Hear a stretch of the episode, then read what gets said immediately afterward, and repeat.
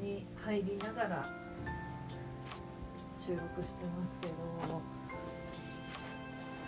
何かっていうとあのえっとね実は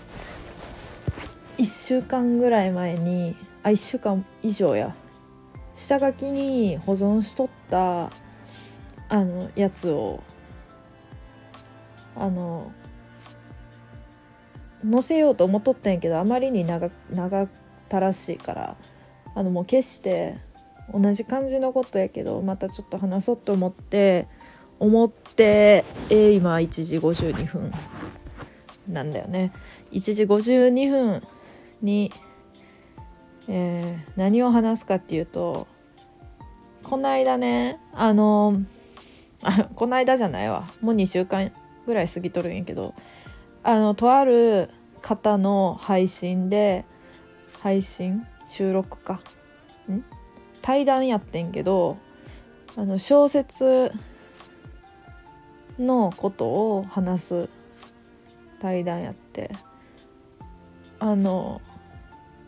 自分が雑誌の編集長になったとして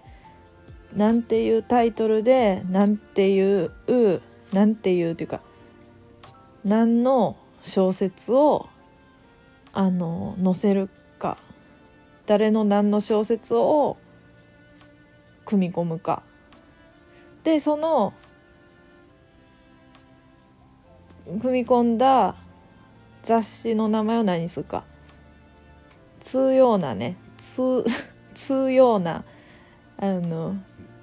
そのふたりの方が何を、自分は誰々の何を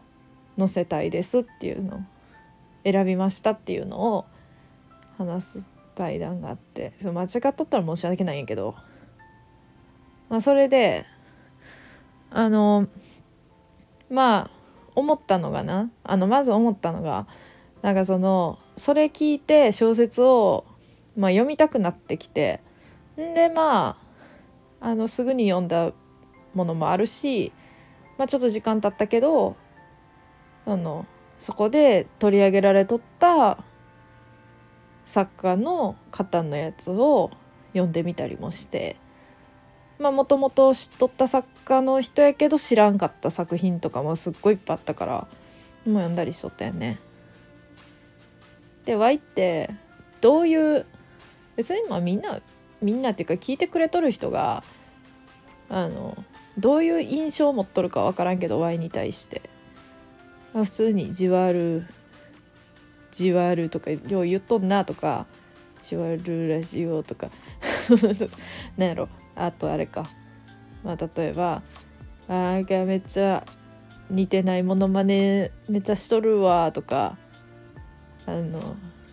アイコンきしょいわとかなんやろ、まあ思っとると思うけど結構本が好きで急になんかあれやけど、そう結構本好きなんよ。めっちゃ好きかって言われるとまあちょっとまあ普通なんやけど、普通っていうかそんな読み込んでないし、なんやろそんなにすごいさ読んどる人って世の中にいっぱいおるやん。若くっても例えば二十歳とかでもすごい量読んどる人っておるやん。読んでなくってあの読んでないっていうかまあ読めてないっていうかで、あのなんやろうーん外国の人の小説はやっぱり原文で読むのが一番いいよねとか言って言う人おるけど、あの読めやんし普通には普通に読めやんし英語できやんし翻訳を読んどるけど、でまあ例えばねとか翻訳の小説っていうかさ、そのいやそもそも外国の人の小説そんなに読んでないなとかいろいろあるんやけど、いやでもあのやっぱ面白いなって思うのは翻訳する人によって小説の内容が、ま、変わることはないんやけど印象が全然違うなって思って、あの何やったっけあれライ麦畑で捕まえてキャッチャーキャッチャーインザライみたいなタイトルやんの、あれ本当のタイトルやっけ、ライ麦畑で捕まえてなんか全然違うなとか思って、ちゃんと読んでないんですけど読めてないちゃんと読めてないんですけど思ったんよ、めっちゃ全然ちゃうやんけみたいな。でそういうのって結構あって面白いんですね。でまあ小説好きで読んどって、そうやからまずそうこれは感謝を伝える配信だよね、配信ちゃうけど収録なんやけど、まずそういう対談をしてくれたから Y がまた小説を読むきっかけになったっていうできっかけになったっていうか、まあそんななんか大げさなことじゃないとは思うけど、そう最近ほんと小説読んでなくって、別に理由はないんやけど、特になんか最近自然と読んでなかったんやけど、自然とそれ聞いて読むようになって、んであの知らんし作家の人はだいたい知っとったかな、知らん人はおらんかったかな、おったんかな、一人ぐらいは知らんかった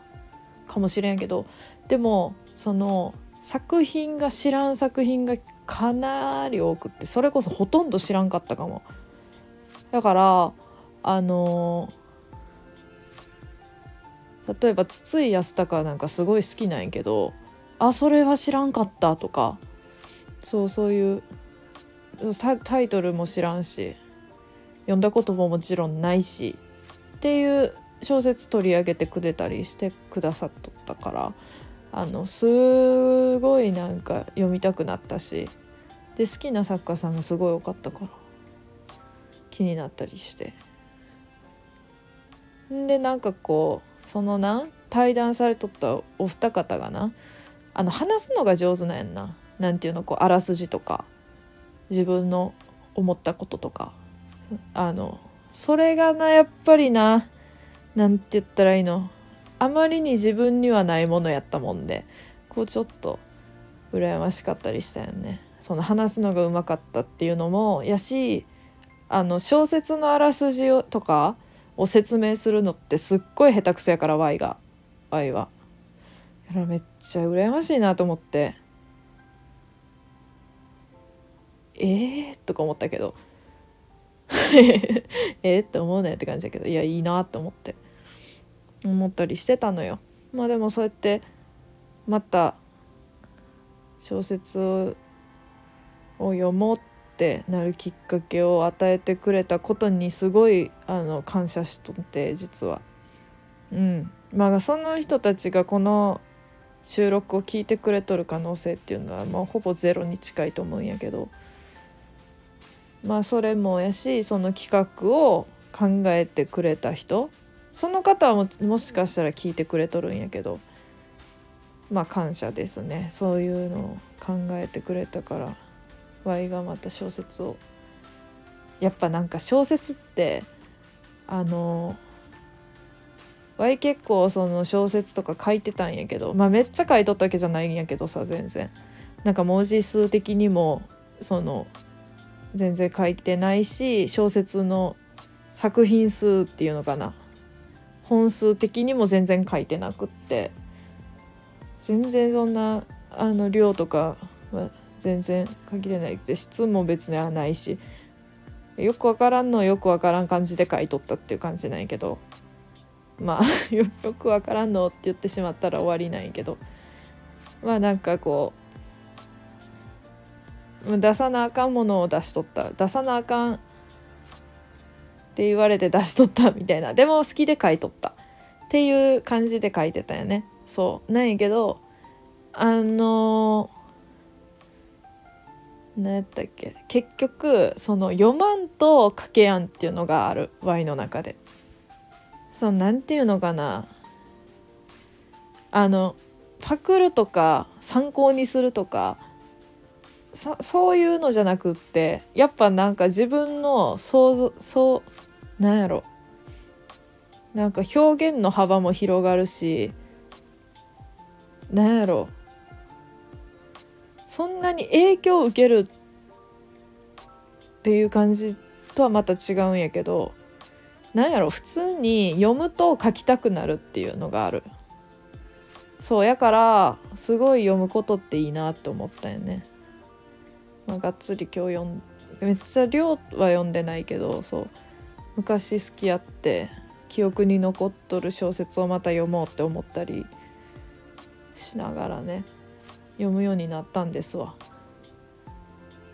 いやまあその小説とかの紹介はまたこ、まあ、今, 今後するかもしれへんねんけど、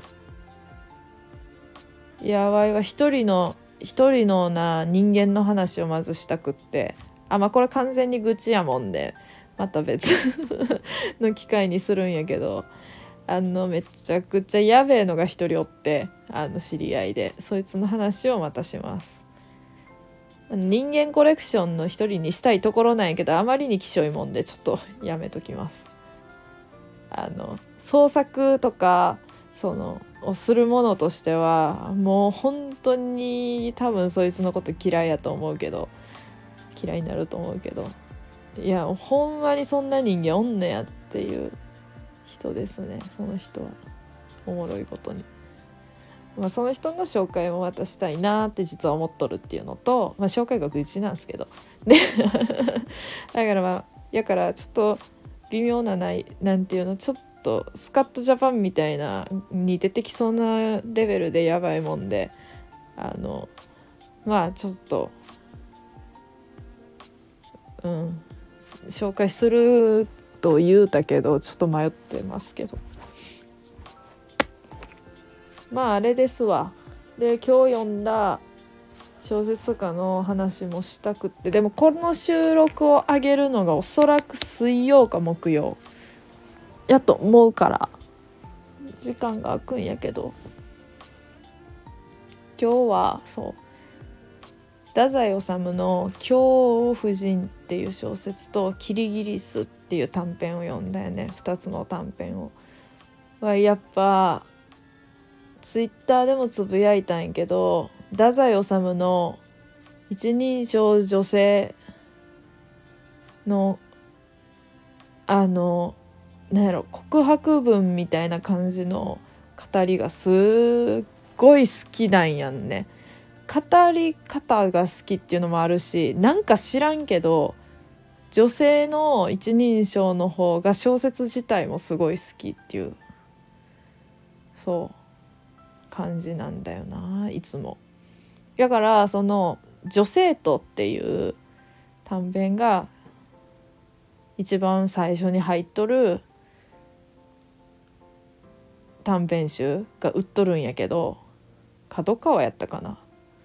かかどっかのやつで売っとんねんけど、あのそれは全部女性の一人称の小説を集めた太宰治の短編集なんやん。やからわい得っていうことで、そうもうこれかこれは買わなって思って買ったんやんな。そうそれで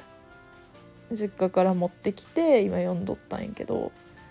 いいわ今っていうかもうちょっと前ないけどろくじ夕方読んどってめっちゃいいわって思ったん。やっぱにかい読むと違うなとも思うし、思うことが変わるし全然それも面白かった。あーって今やめようちょっと。京婦人は特にこう思い入れじゃないんやけど、こんなにイラついたこと今までないわと思うぐらいイラついて、その小説でそんなにこうムカつくこととか感情移入することがあんまりないからすごい不思議な気分やって、なんやろこんなに小説やんかちょっとムカついムカつくっていうか怒りの感情にがなんかそんなに湧いてきたことないわとか思って、けど今読むとやっぱり違って、なんかそのそのムカつくって思っとった人たちに対する、うん、感情もちょっと変わって、なんていうのかな、なんかそのその人たちにもその人たちのまあ事情じゃないけど苦悩とかもちゃんとあったんやろなって思うし、その時代的なあれもあったし、あるんやろうなって。いやでもそれは分かっとったけど、前もそれでもやっぱりってなっとったん前はとかいろいろな思ったけど、いやもう今回読んだらやっぱりちょっと違って、まあそれは ま, また今度喋るわ、小説の感想みたいなやつ回を作るか、何々かして何々かしてて何々かしてそうですね。いやもうなんかやっぱいいなって。ワイはでもやっぱりあーでもやっぱりあの中島敦の三月期ってすっごい好きで、ちょっとこれはマジで何回も読み返したけど、またちょっと時を経てまた読み返したいな。老生の李朝は博学才英とかやめよう、あのすごい好きなんですわ。そうあれでなんかそのワイの近代小説のなんやろ出発点があれやったよね。それまでは現代のやつしか読んでなかったけど、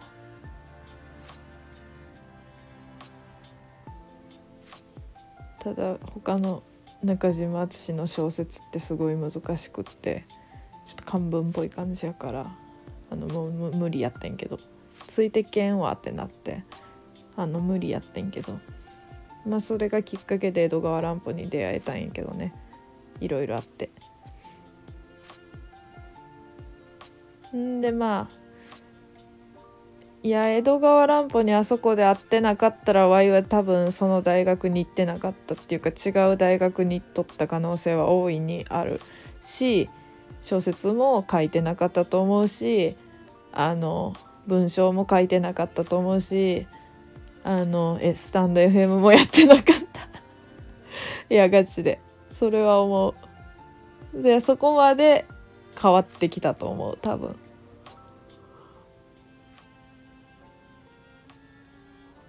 結局なんか声で発信することと文章で何かを発信することってつながっとると思うから、いやあれでやってなかったら多分もう江戸川乱歩読んでなかったらワイはスタンド エフエム やってなかったと思うんだよな。ということで江戸川乱歩ラブっていうことでね。なんじゃそりゃ。そういえば江戸川乱歩のなんかまあかつて住んどった場所っていうことで、まあ三重が出身やねんけど江戸川乱歩は実は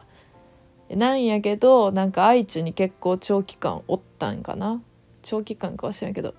江戸川乱歩の記念碑記念像みたいなのが立っとって、あれクラウドファンディングで Y がちょっとお金出したから Y は江戸川乱歩のクリアファイルを持っとるんやけど、またあの愛知のちゃう名古屋かあれ愛知の名古屋の栄っていうとこがあんねんけど、栄の駅のなあのー、すぐ出口の階段の何出口かちょっと何番出口か忘れたんやけど、ところの前にな江戸川乱歩のなかっこいいあの記念碑が立ってるんで、ワイがごせんえん出したごせんえんだけかいって感じかもしれんけど、ごせんえん出した記念碑が立ってるんで記念写真撮ってきてくださいみんな。ワイはちなみにめちゃくちゃ毎回撮ってますけど、あそこに行くたんびに撮ってますけど、自転車自転車めっちゃ止まっとるけど、こういうのがあるんです